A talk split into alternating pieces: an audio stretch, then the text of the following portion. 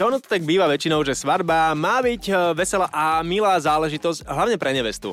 Áno, a nevesta teda sa teší vo väčšine z tých všetkých príprav, ale aj na tie samotné družičky, ktoré by jej mali byť počas nielen tých svadobných príprav, ale najmä na tej svadbe veľkou oporou. Mm-hmm. No ale jedna nevesta, tak e, táto úplne trošku prehnala. Áno, prehnala to, pretože na družičky si pripravila takú vec, že museli súhlasiť a podpísať v podstate uh, taký zoznam uh, prianí nevesty, ktoré teda mala na tie družičky. Bolo ich 37 tých želaní. Áno, a sú to také naozaj bizarné body, v ktorých nevesta žiada svoje družičky o rôzne veci, napríklad, že o svoju pokožku, vlasy a nechty sa budú starať až do svadby, mm-hmm. alebo že počas najbližších 12 mesiacov si každý mesiac odložia minimálne 50 dolárov.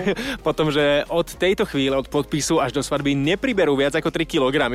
Áno, alebo na svadbe nemôžu vypiť viac ako 0,07 litra alkoholu. No, čo je niečo viac ako pol deci. Na východe, na svadbe? Neexist. Čo si sa zbláznila? Nemôžu napríklad v deň svadby mať nalepené myhalnice niekým iným ako profesionálom, ale nemôžu mať ani výrazné obočie, vieš. Mm, akože vôbec nič, nie? No, nemáš, dokreslíš, alebo aj nedokreslíš. No a rôzne takéto bizarné veci sa tam nachádzajú. Napríklad ešte, že nemôžu si zmeniť farbu vlasov na inú ako hnedu alebo čiernu. Predpokladáme, mm-hmm. že nevesta je asi blondína. A, presne tak. Nemôžu plánované e, tehotenstvo teda mať a nemôžu plánované otehotnieť. Iba tak neplánovane. Neplánovane. Ups. Napríklad na svadbe nemôžu nikoho ohovárať, musia šíriť len pozitívnu energiu a žiadna negativita sa teda nepripúšťa. Svadba bez alkoholu, bez ohovárania. To nie je ani svadba. Ne. A bez čierneho obočia. Hláď, Od neprofesionálky. Uh-uh.